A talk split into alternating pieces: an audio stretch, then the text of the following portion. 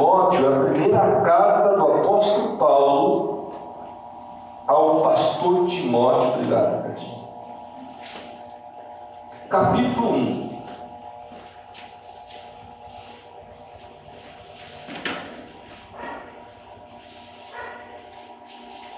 Então, a primeira Timóteo, a primeira carta do apóstolo Paulo ao pastor Timóteo, capítulo 1, dos versos 12 aos versos 17. Na versão revista e atualizada, o tema não é o tema da administração da palavra, é o tema desta versão. Diz assim: a graça e a sua eficácia na experiência do apóstolo Paulo. Amém? Amém. Versículo 12 diz assim: Sou grato para com aquele que me fortaleceu, Cristo Jesus, nosso Senhor. Olha só, que me considerou, que como é que está na sua versão? Fiel? É isso? Designando-me para o ministério, para o trabalho. A mim, que no outro tempo era blasfemo, era perseguidor e insolente. Olha só o currículo de, do apóstolo. Mas obtive o que? Misericórdia. Tem misericórdia aqui hoje, amém, irmão? Amém. Não importa o que você fez. Não importa da onde você é. Você tem que saber que onde há misericórdia, o que? Transformação, a regeneração, e é exatamente o que o apóstolo está escrevendo aqui. Então ele está falando que a misericórdia do Senhor o transportou, o modificou. Mas obtive misericórdia, pois o fiz na ignorância, na incredulidade. Graça de nosso Senhor, com a fé e o amor que há em Cristo Jesus. E aí ele fala assim: olha, Timóteo, presta atenção. Fiel é a palavra e digna de toda aceitação. Ou seja, não estou te falando algo sem importância que Cristo Jesus veio ao mundo para salvar os pecadores dos quais eu sou o quê? O principal. Mas, por esta mesma razão, me foi, olha só, concedida misericórdia, para que em mim, o principal, evidenciasse Jesus Cristo a sua completa longanimidade, e servisse eu de modelo a quantos hão de crer nele para a vida eterna. Assim, ao Rei eterno, imortal, invisível, Deus único, honra e glória pelos séculos dos séculos. Amém. Amém. Amém? Nós temos aqui nosso verso áureo de hoje, que está no livro de 1 Samuel, capítulo 26, versos 23. Está aqui no telão, me acompanhe. Diz assim então o profeta Samuel: O Senhor recompensa. Ah, aliás, não é quem fala isso é Davi, tá? Está no livro de 1 Samuel. O Senhor recompensa a justiça e a fidelidade de cada um. Ele te entregou nas minhas mãos hoje, mas eu não levantaria a mão contra o que ungido do Senhor era Davi falando para Saul, para o rei Saul. Nós vamos entender o porquê ele disse dessa forma ao rei Saul. Amém, amados? Amém. Nós damos graças a Deus mais, irmão, por poder sentar, por mais essa oportunidade de hoje estar no nosso culto da vitória.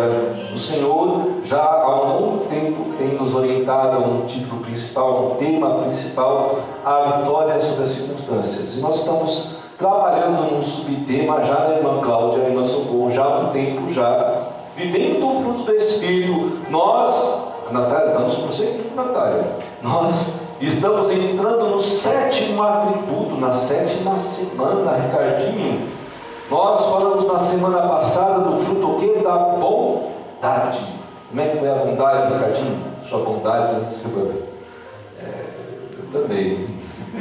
É difícil, mas nós vamos vencer. Amém. Nós vamos viver esse fruto da bondade, não só nesses sete dias, mas nós vamos estar exercendo né, a bondade, como nós falamos. Exercer a bondade, porque nós temos o que?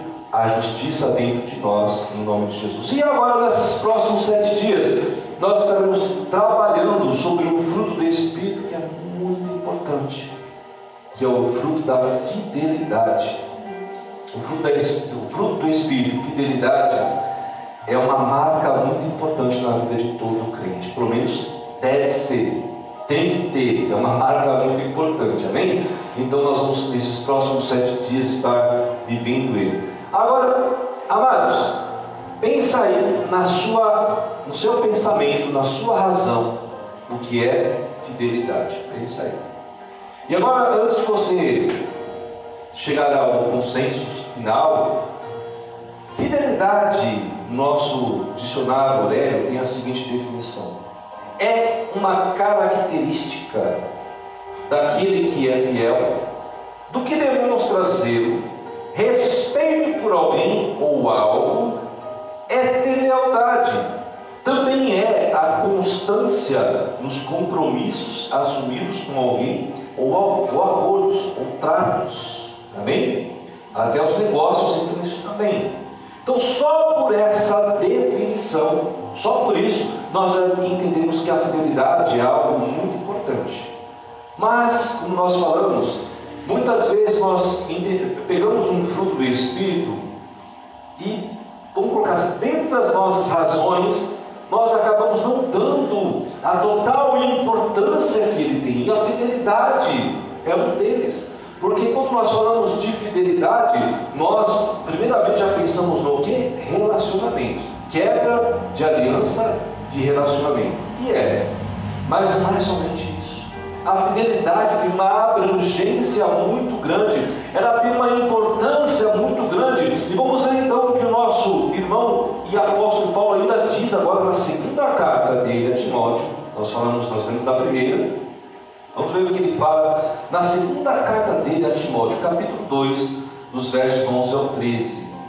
Ele fala que Deus é fiel em todo o tempo, todo o seu agir tem como propósito manifestar fidelidade. Deus é fiel em todo o tempo. Vamos ver o que ele fala. Ele fala assim no verso 11 do capítulo 2. Fiel é esta palavra. Olha, de novo, fiel. Tipo assim, presta atenção.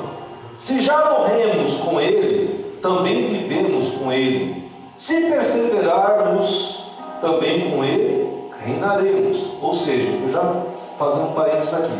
O que nós já aprendemos aqui muitas vezes. Não é a intensidade. Nós reinaremos com Ele se nós o que? Perseverarmos.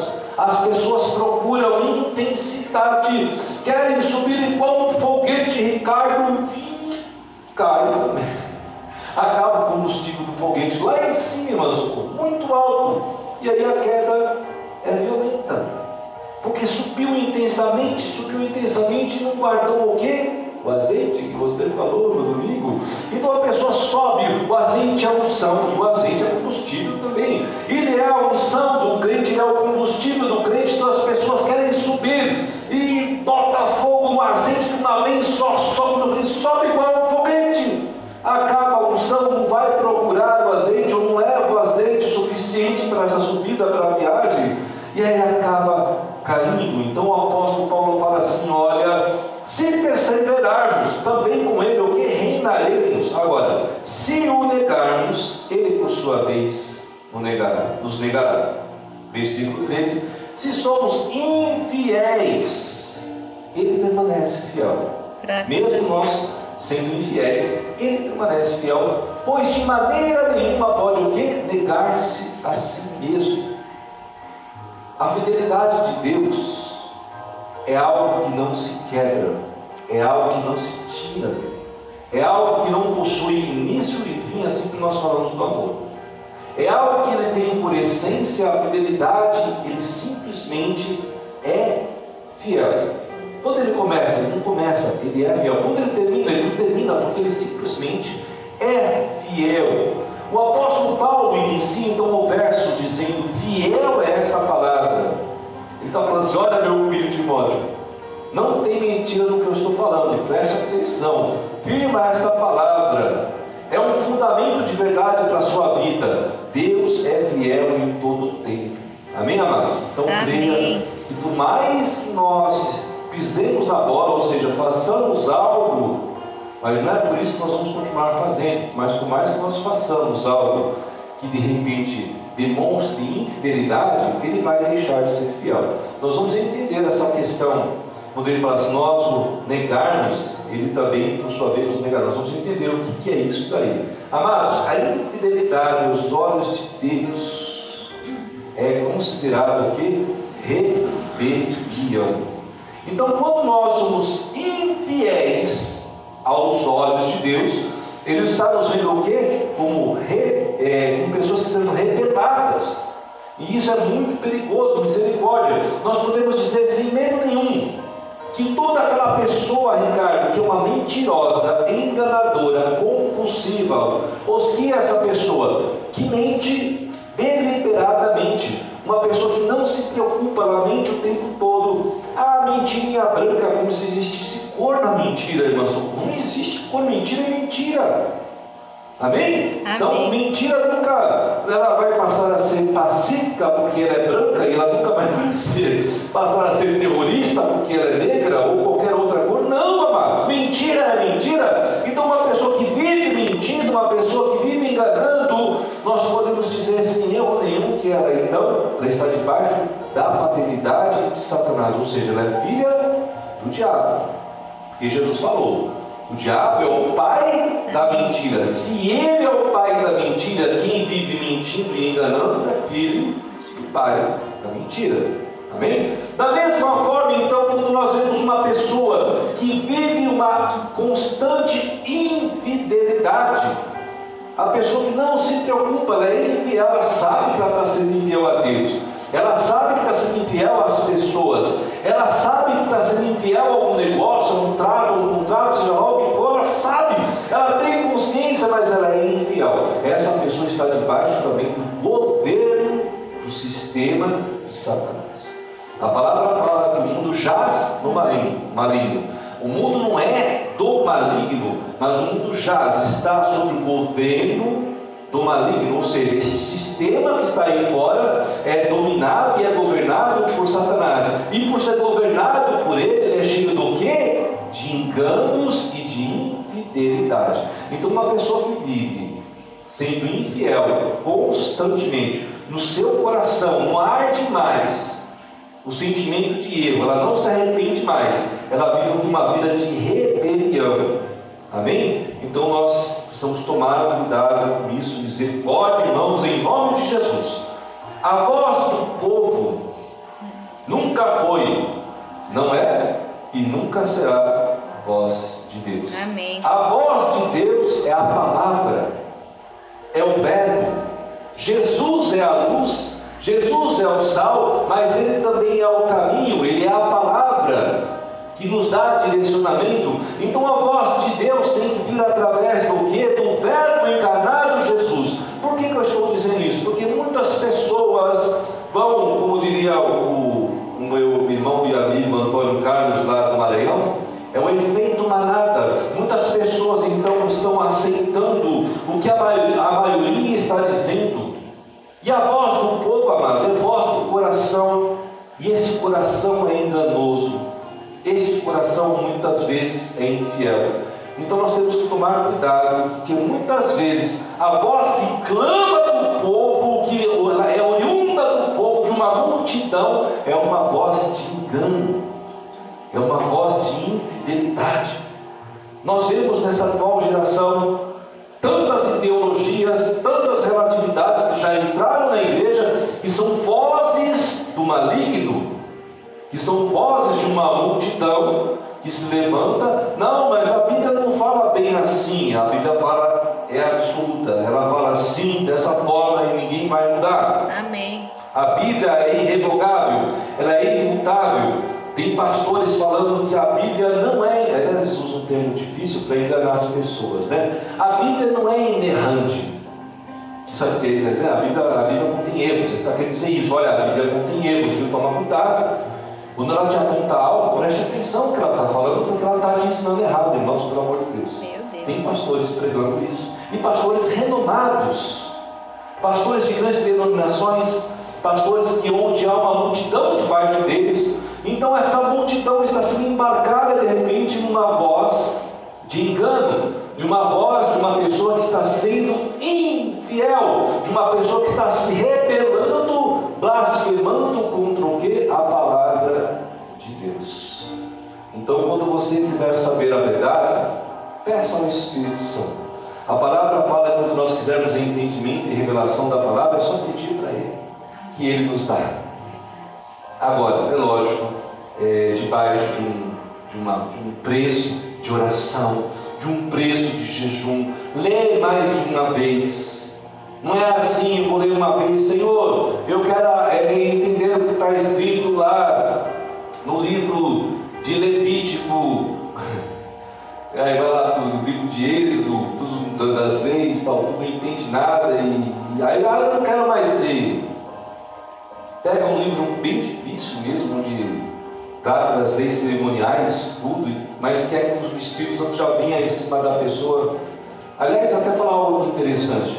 Esse dia atrás eu estava vendo o Subirá, o pastor Luciano Subirá, um dos ícones da verdadeira palavra no Brasil. Ele estava falando algo assim, cara. É, eles estavam no local e a pessoa falou assim: Ora por mim que eu quero receber a sua unção. Eu acredito na transferência de unção. Então, ora para mim para que o entendimento da tua palavra venha sobre mim.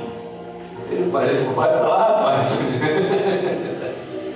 não é assim, não. Eu estudei, eu paguei um preço, eu fiquei noites e dias, muitas vezes, horas estudando, pedindo ao Senhor para que essa revelação viesse para a minha vida e você simplesmente quer que eu transfira para você de jeito nenhum. Ele poderia assim, ó, se Deus, mesmo que Deus permita, eu não quero. Porque está errado. Está errado. A transferência de unção, ela existe, sim, ele não quer dizer isso. Ela existe, ela é passível de acontecer, mas não pode ser feita dessa forma, onde você simplesmente vem para mim e peça que eu te faça. Então, nós temos que ter o um entendimento que o Espírito Santo nos dá a sabedoria, nos dá o um entendimento da palavra, sim, mas mediante um estudo, mediante um preço de busca. Amém, amados? Amém. Então vamos tomar cuidado com toda a palavra que tem procedido é, de forma infiel e até mesmo blasfema contra a palavra de Deus, contra Deus. Então a voz do povo nunca foi, não é e nunca será a voz de Deus. A voz de Deus é a palavra dele, o verbo encarnado de Jesus. Amém? Levante suas mãos e diga assim: Senhor, Senhor, ajuda-me ajuda a viver a viver uma vida uma vida de total fidelidade, total e fidelidade longe e longe de todo tipo de todo tipo engano. de Em engano. nome de Jesus. Em nome de Amém? Jesus. Glória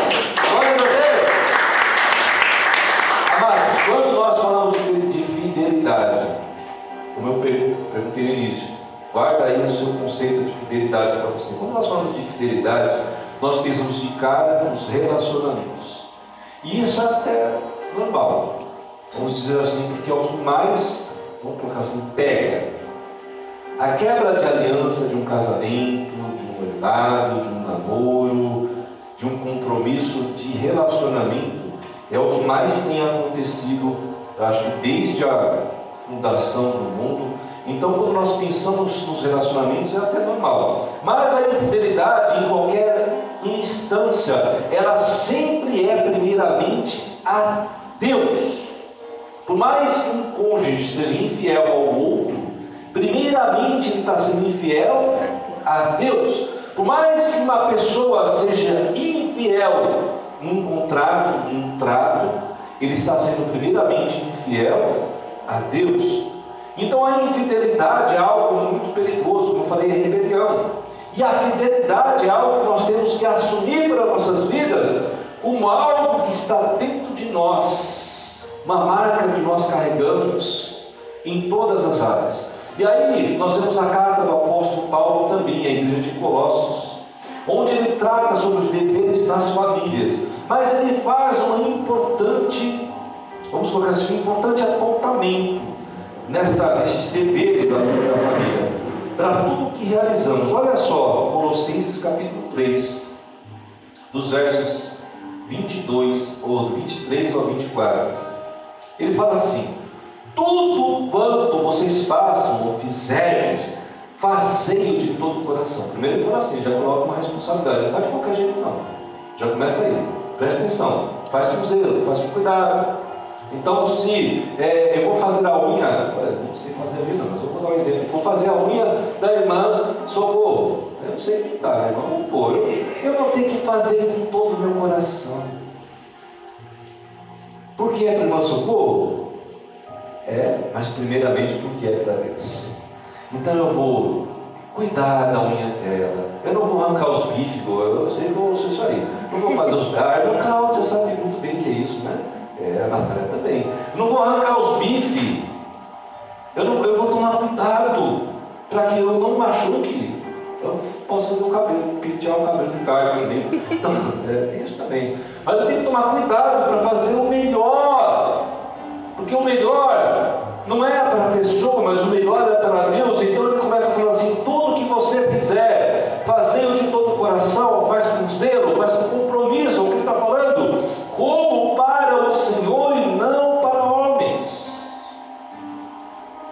Então a minha referência de tudo que eu faço sempre é para Deus em primeiro lugar. Amados, se nós tivermos essa consciência, eu vou bater o cartão todo dia porque eu sou é, eu sou contratado, como fala Ricardinho, é dono de uma grande empresa de informática aí, e ele me contrata, mas eu tenho que bater cartão todos os dias. Então a entrada do meu serviço são 8 horas da manhã. Se eu bater o cartão todos os dias 8 e 5, eu estou quebrando um acordo com o Ricardo, mas primeiramente eu estou quebrando um acordo com Deus. Então tudo que eu faço eu tenho que fazer pensando como se fosse para Deus. Então quando eu vou trabalhar na empresa do Ricardo, eu vou feliz porque eu não vou trabalhar para o Ricardo, mas eu estou agradecido a Deus pelo emprego. Então eu vou neste coração, nessa, vamos colocar nessa intensidade do coração que eu tenho que fazer com zelo. Então quando eu trabalho, eu vou trabalhar com zelo. Eu não vou desperdiçar cadernos, não vou desperdiçar folhas, eu não vou desperdiçar, é, sei lá, qualquer material de informática que não seja necessário, porque eu estou fazendo como se fosse para Deus. E então no 24 ele continua: ciente de que recebereis do Senhor a recompensa da herança, a Cristo, o Senhor é que está servindo. Pois aquele que faz injustiça, que tem injustiça, infidelidade. Pois aquele que é rebelde, que faz tudo com rebelião, que faz tudo com injustiça, receberá o troco. E eu fiquei pensando, o que seria esse troco? A injustiça feita. E ele aí, ó, tome cuidado que isso não há acepção de pessoas, é para todos. Não é só para aquela pessoa que está no mundo, não, é para aquele que fala que é crente, para aquele que, que, que, se diz da igreja eleita, ele está dentro deste negócio também. Então, o que, que seria o troco da injustiça? É a semeadura, amados. Se eu semeio injustiça, eu recebo de volta o troco dessa injustiça. Agora, se eu sou fiel, eu não tenho que me preocupar com o que eu vou receber, porque a herança está onde? Céus. Amém. Se eu trabalho para Deus, trabalho no Ricardinho, mas eu trabalho como se fosse diretamente para Deus, a minha recompensa não vem dele, vem de Deus. Então a minha herança é melhor. Ele fala assim: olha, se você for fiel, se você for justo, for zeloso em tudo o que você faz, a recompensa sua paga, o seu salário é a herança do Pai, porque Ele está te vendo. Glória a Deus. E por Ele vendo que você é fiel e justo, que você é reto, íntegro como Jó, você tem a recompensa de Deus. Amém. Mas olha, se você for injusto, voltando para ficar bem entendido, se você for injusto, você não for zeloso, a sua, o seu troco é aqui ainda. Porque aquilo que é injustiça e a falta de retidão, a desonestidade, a quebra de aliança que você está realizando, você recebe aqui como um troco na sua vida. E a pessoa não para em emprego, a pessoa. Será? Então, muitas coisas que acontecem. Ah, só acontece comigo. Hum, é meu biquinho, tem os meninos que fazem biquinho, né? O pastor já faz uns biquinhos legal. É porque, amados, ele não está fazendo com justiça. Então preste atenção, se algo está acontecendo na sua vida, que de repente você, eu vou falar sobre isso, eu vou, vou falar mais, vou me aprofundar mais nisso. Se algo está acontecendo na sua vida que não é sucesso, olha se você está sendo zeloso em algumas áreas. Verifica se não está faltando fidelidade em algumas áreas na sua vida. Porque a fidelidade a Deus, ele, resulta em bênçãos, em sorte de bênçãos espirituais em muitas áreas aqui também. A recompensa é a herança do céu, mas Deus abençoa aqui também. Então, se na sua vida, amado irmão, você que está nos assistindo pela internet, alguma área da sua vida você fala, só regride, ela só, só tem falência nessa área, observe que alguma área da sua vida a fidelidade está faltando. E principalmente para Deus. Principalmente para Deus.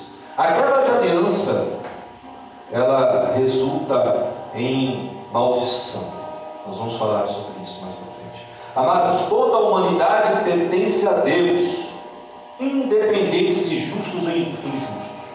Desta forma, todos, sem acepção de pessoas, de ninguém, as pessoas responderão pelos seus atos, por suas obras. Nós falamos muito sobre isso no nosso Ministério Evangélico de e é importante nós sabermos que a fidelidade, como fruto do Espírito, ela está aliada também a um fruto, é, vamos colocar assim, nos originais. Quando nós lemos lá em Gálatas 5, 22, quando fala a respeito da fidelidade, alguns, originais, eh, alguns tradutores trazem como fé, por isso que eu falei, Natália. Trazem como fé. A fidelidade e a fé, elas chegam a ficar assim, vamos colocar assim, tendo o mesmo, o mesmo conceito, a mesma definição. Então, uma pessoa que é fidedigna é uma pessoa cheia de fé. E uma pessoa que é cheia de fé, ela é fiel sempre. Nós observamos, por exemplo, Abraão. Abraão foi o, o homem pai da fé, considerado da fé, mas ele era fiel. Me dá Isaac. Eu vou. Está pedindo? Está aqui, Isaac. Entenderam, irmãos? Então a fidelidade e a fé, elas andam juntas em todo momento. Todas as pessoas, nós vamos falar ainda a respeito de Davi no versículo aqui no verso áudio, Todos os homens e mulheres da palavra de Deus que estão nos históricos da Bíblia, todas as pessoas consideradas como pessoas de grande fé, elas eram fiéis. nós temos que entender então, não adianta eu falar que eu tenho fé se eu não tenho fidelidade. A fidelidade e a fé são atributos que se revelam nos diversos dons, dons do Espírito Santo de Deus em nossas vidas. Elas se revelam. Uma pessoa que tem muito amor, ela tem muita fé, mas ela também é fiel. Uma pessoa que tem muito amor, ela se revela na, marca da fidelidade, mas ela é também verificada como uma pessoa de fé. E assim Amém, amados? Amém. Vocês creem assim? Amém. Eu também creio em nome de Jesus. Agora, entrando, entrando em nosso texto de referência da palavra de hoje, lá de 1 Timóteo, carta de Paulo ao pastor Timóteo, é interessante que já logo no versos 12, nós podemos verificar que o apóstolo Paulo realmente era um homem impressionante, diferenciado no mínimo. Eu considero ele um grande, uma grande pessoa. Ele fala assim: que me considerou fiel para o seu chamado. Amados, sempre tenho dito que Deus tem fé e acredita em mim e em você. Eu sempre falo isso, né, pessoal? Deus crê em mim. Ele tem fé em mim, ele acredita em mim. Agora, ser chamado por ter requisito de fidelidade, ou seja, não, eu, eu quero que o Ricardo faz isso. É importante, isso acontece no mundo de hoje, mas infelizmente é raro. Eu vou chamar o Ricardo para trabalhar comigo, porque tem outros ainda não. Eu sei que ele vai cumprir. Eu sei que de forma nenhuma ele vai deixar de cumprir o que eu, que eu quero que ele faça. Então eu quero contratar ele. Ah, mas tem outros mais baratos? Sim, pode ter outros trabalhos mais baratos, outros profissionais que façam o mesmo serviço, mas eu não confio naqueles, eu confio no Ricardo. Então eu chamo o Ricardo para fazer o serviço porque eu sei que em todo momento ele vai ser fiel e justo. Amém, amados? Amém. Eu, quando faço serviço nos meus carros, eu não vou falar aqui o nome da americana, faço propaganda, né? Mas tem uma determinada mecânica que é grande na estado de São Miguel, perto do açaí, eu já estou dando a dica. Perto do açaí, aqui de São Miguel, que toda vez que eu levo o carro, eu já falei para a presbítera, eu, já falei, eu falo para algumas pessoas, eu levo o carro lá, cara. Eu falo assim, ó, eu quero que você faça isso para mim. Aí o cara me chama e fala assim, ó, não vai precisar fazer isso, só aquilo. É uma coisa muito menor do que eu pedi. Nossa, mas é, eu, eu pensava que precisava fazer. Não, não, não. Você não precisa fazer isso. O carro não tem necessidade de passar por essa manutenção. O carro nessa área está bom, está perfeito. Era uma outra coisa aqui que precisa ser feito. E geralmente, amados, aquilo que ele fala que precisa ser feito é uma, um valor muito menor daquilo que eu estava querendo que ele fizesse. Ou seja, ele está sendo fiel para mim. Ele está sendo justo. Outros mecânicos, é, além de fazer o que eu pedi, de repente, eu colocar mais coisas. Eu já passei por isso, eu tenho certeza que muitas pessoas, os amados, de repente, já passaram por isso. Não precisa ser mecânica de carro, pode ser qualquer outro serviço. Uma pessoa que vai consertar a geladeira, que vai consertar um fogão, o, a geladeira não está funcionando, de repente é só um fusívelzinho, aí vai um motor, está sem não sei o que, está faltando gás, não sei aonde na geladeira, e começa a inventar um monte de coisa. Aí de repente vem uma outra pessoa que é fiel e justa, olha, não, amigo, é só isso aqui. Aí você fala, meu, mas o outro falou um monte de coisa, uma relação de itens que tinha que consertar a pessoa que é infiel aí perde os serviços, aí cai na, na vamos supor, todo mundo fala, aquele cara lá não é bom não. Aí depois fica reclamando porque ninguém chama ele para trabalhar. E aquele que foi justo, tem falta, serviço o tempo todo, você nunca consegue achar a pessoa disponível para você. Amém, amados? Amém. Então, nós temos que tomar cuidado. Quando Paulo fala assim, olha, eu fui chamado porque fui considerado fiel. O meu chamado foi aquele que, quando Jesus falou para Ananias, vai até lá, a rua direita, entra na casa, esqueci de que a pessoa, onde está lá Paulo de Tarso, está lá, é, está lá Saulo de Tarso, Aí fala com ele que você vai falar o seguinte para vou mostrar para você o quanto importa você sofrer pelo meu nome. Ou seja, quando Jesus estava chamando a Saulo, ele estava falando assim, olha, eu tenho um chamado para você, e não é para qualquer um não. Você vai levar chibatada, você vai levar soco, você vai ser apedrejado, vai ter que descer um cesto, você vai ter que passar por um naufrágio. Você vai ser preso, vai ser acusado, vai ser perseguido, açoitado. Mas é você, eu sei que você não vai arredar pé. Só você, só você, Saulo, o grande Saulo, para se tornar Paulo e ser zeloso, Paulo, ou pequeno, zeloso. Então ele estava falando isso, ó Timóteo, eu fui considerado por Jesus Fui chamado por conta da minha fidelidade. Que coisa linda. O chamado que Deus tem para nós, Ele também conta com a nossa fidelidade. E eu sempre trago uma reflexão, e eu quero trazer essa reflexão para a igreja, do chamado de Deus para a minha vida e para a sua vida. O chamado que Ele tem para a minha vida e para a sua vida. Como é que está a fidelidade, amados? Como é que está aí o requisito da fidelidade? Deus te chamou, tem um propósito na sua vida. Como é que está o requisito da fidelidade? O apóstolo em seguida, então, ele faz uma breve, um breve testemunho da transformação. Oh, eu sou o pior dos pecadores, eu era assim, eu era blasfemo e tal. Aí ele fala ao pastor Timóteo o seguinte: que a fidelidade de Deus salva todos os perdidos o qual ele se considerava dos perdidos o pior dos pecadores. Então, falando assim: olha, Timóteo, não adianta o cara ser sangue ruim. A fidelidade de Deus tem misericórdia suficiente para transformar essa pessoa.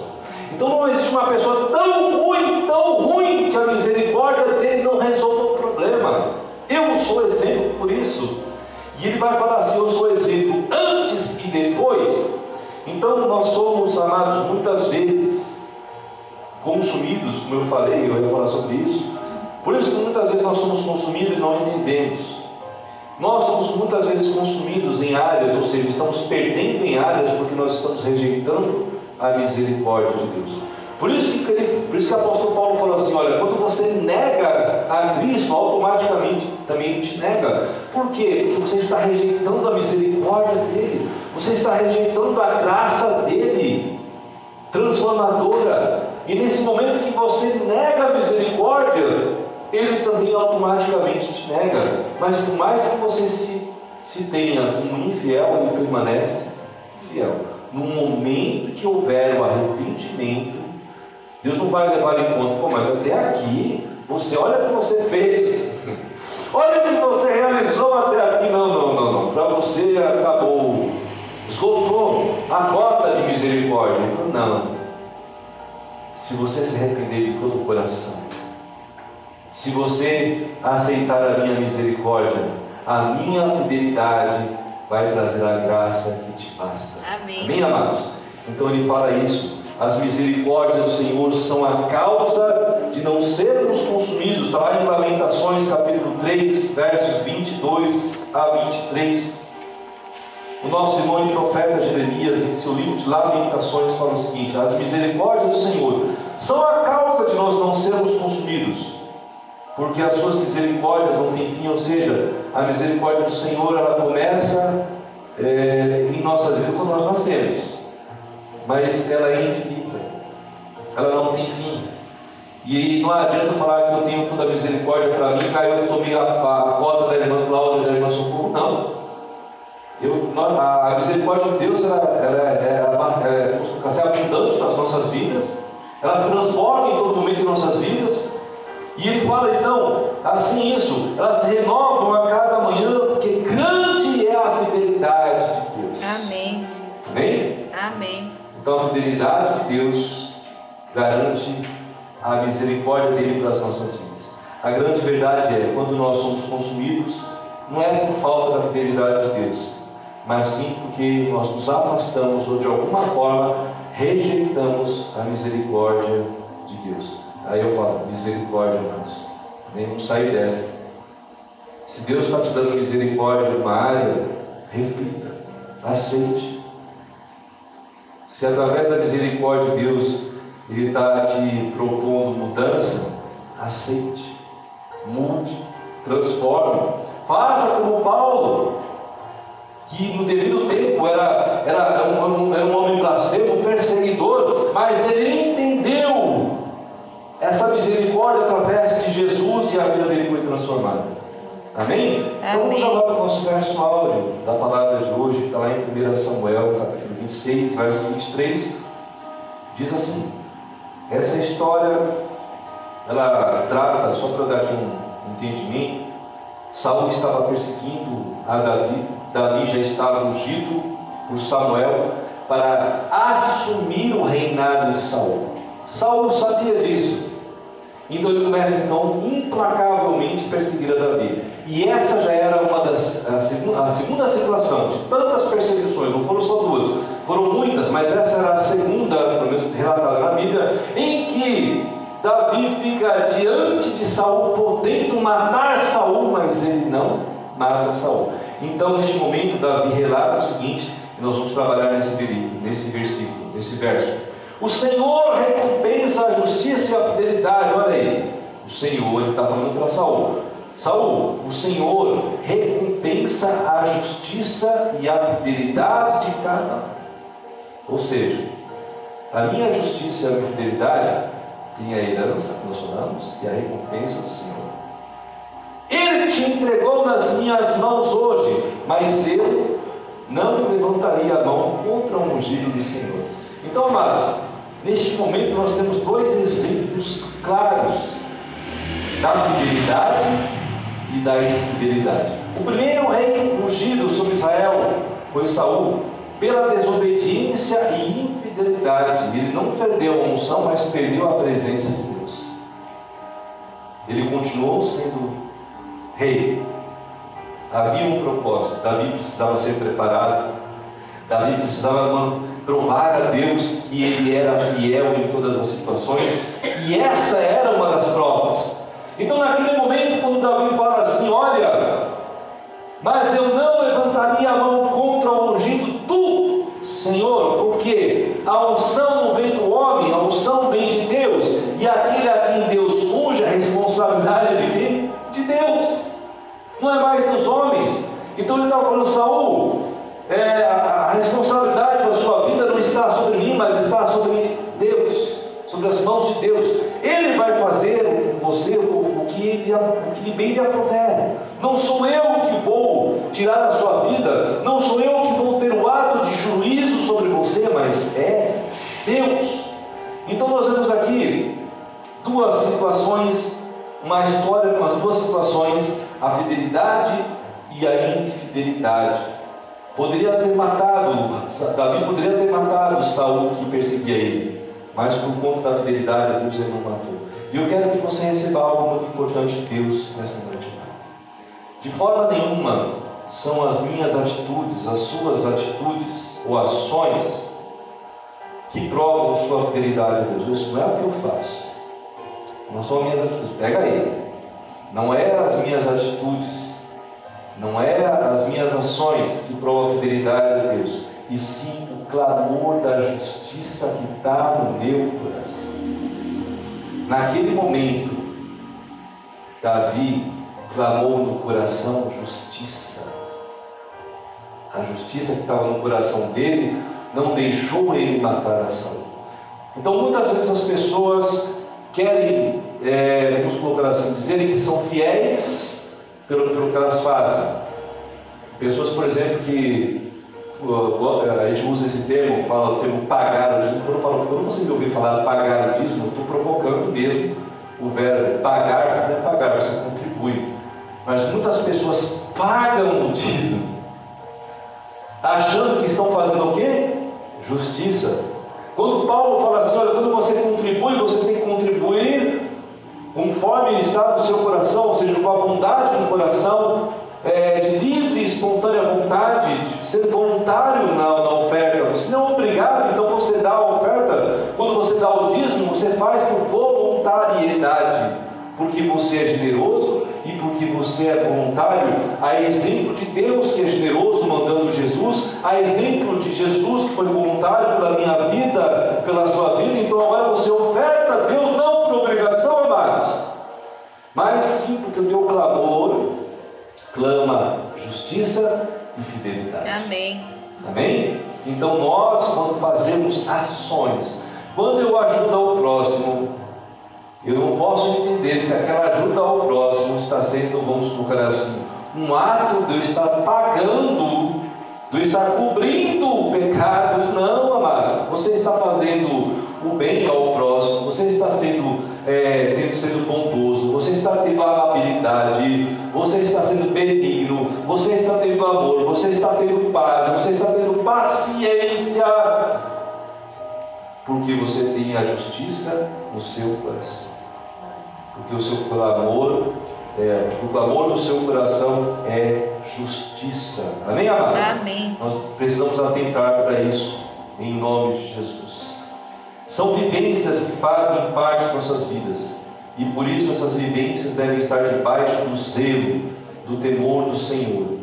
Agora o verdadeiro arrependimento vem o que? Da fidelidade, clamada por nossos corações. Vamos ver a palavra de Mateus, o que Jesus fala em Mateus capítulo 21, versos 28 a 32. Ele fala de uma situação muito interessante de dois irmãos, é a parábola dos dois irmãos. Então não é aquilo que você faz que está correto, mas aquilo que o seu coração clama a Deus. Verso 28 diz assim: O que vos parece? Um homem tinha dois filhos. Chegando-se o primeiro, chegando-se ao primeiro homem, chegou ao primeiro filho, disse: Filho, vai hoje trabalhar na vinha. Ele respondeu: Sim, meu pai que amo tanto, Senhor meu, mas não foi.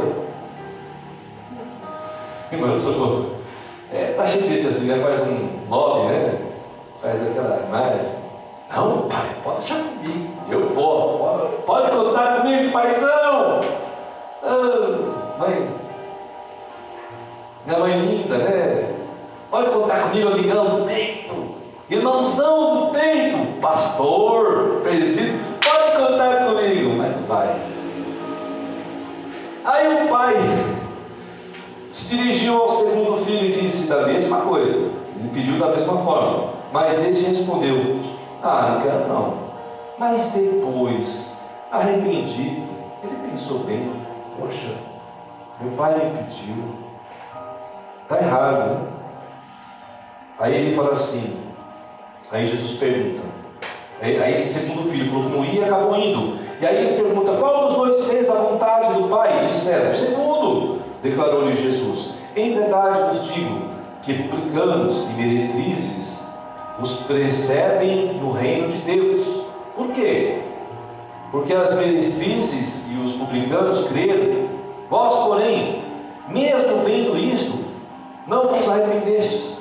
Afinal, para acreditardes nele. Ou seja, ele está falando: olha, o fariseu, olha o crente está dentro da igreja, que muitas vezes está publicando que, que faz e acontece, mas o clamor do coração é não, não é voluntário nem generoso. Mas tem pessoas lá fora muitas vezes que são meretrizes, que são publicanos, mas que possuem arrependimento no coração e vão e fazem, onde o coração clama justiça. Então Jesus está falando: olha, vocês estão vendo tudo isso e mesmo assim não tomam tento, mesmo assim não mudam de vida, amados. Quantas pessoas estão como esses fariseus dentro das igrejas, onde seus corações desprezam a misericórdia de Deus, porque estão desprezando a misericórdia de Deus, estão fora da fidelidade de Deus, não porque a fidelidade não serve para eles, mas porque eles estão rejeitando a misericórdia, então a fidelidade não alcança eles. Muitas pessoas estão sendo infiéis dentro da igreja, não estão, os corações dessas pessoas não praticam, não clamam a justiça. E amados que estão na igreja, de, de, todos que estão assistindo na internet, se há alguém de nós que estão vivendo dessa forma, é tempo de convergir. É tempo de arrependimento. Amém. É tempo de viver uma verdadeira fidelidade. E sermos igual ao filho que se voltou, que olhou, se arrependeu, não, eu vou fazer. Eu tinha dito que não ia, vou fazer. Porque o coração dele tinha clamado justiça. Amém, amados? Amém. Muitos estão dizendo, Senhor, Senhor, mas permanecem com seus corações na infidelidade. E amados, nós temos que entender que a fidelidade para Deus ela transcorre de diversas formas. Nós falamos de dízimos e ofertas, e muitas vezes as pessoas não dizimam, não ofertam, porque pensam que estão sendo fiéis ao homem, e está errado. Quando uma pessoa dizima, quando uma pessoa oferta, ela está sendo fiel a Deus. E nós falamos sobre isso muitas vezes. Então não importa se o valor que você está dando vai ser mal administrado pelo pastor, pelo presbítero, seja lá, o líder da igreja que for, amados. Desculpa, o seu coração está clamando justiça, você está dando a sua oferta a Deus e não ao homem. Então nós temos que tomar cuidado. Muitas vezes nós não somos abençoados porque nós não sabemos fazer a oferta da forma correta.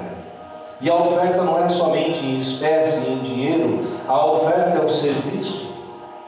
A oferta muitas vezes é o ato de justiça ao próximo. E Deus muitas vezes é, se entristece conosco porque nós não temos este entendimento de fidelidade.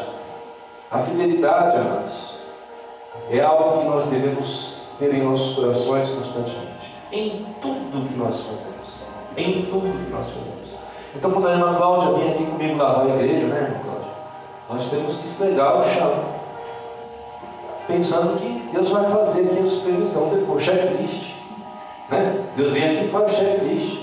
Ó, você viu aquela sujeira, não tirou. É mais ou menos isso, amados. nós percebemos que estamos deixando assim algo mal feito, eu tenho outro falo de outra forma, mas então algo mal feito para trás, nós não estamos fazendo conforme eu estou vendo que deveria ser feito, eu, eu estou sendo infiel a Deus. E neste momento eu estou em estado de rebelião, e o estado de rebelião, ele me coloca dentro do sistema do mundo que pertence a Satanás. Isso que nós temos que ter misericórdia. Pô, temos que ter a verificação, nós temos que viver na misericórdia, dentro da misericórdia do Senhor. Não sendo semelhantes ao inimigo, mas sermos semelhantes quê? Àquele que tem fidelidade. Amém. Amém? Vamos ficar de pé.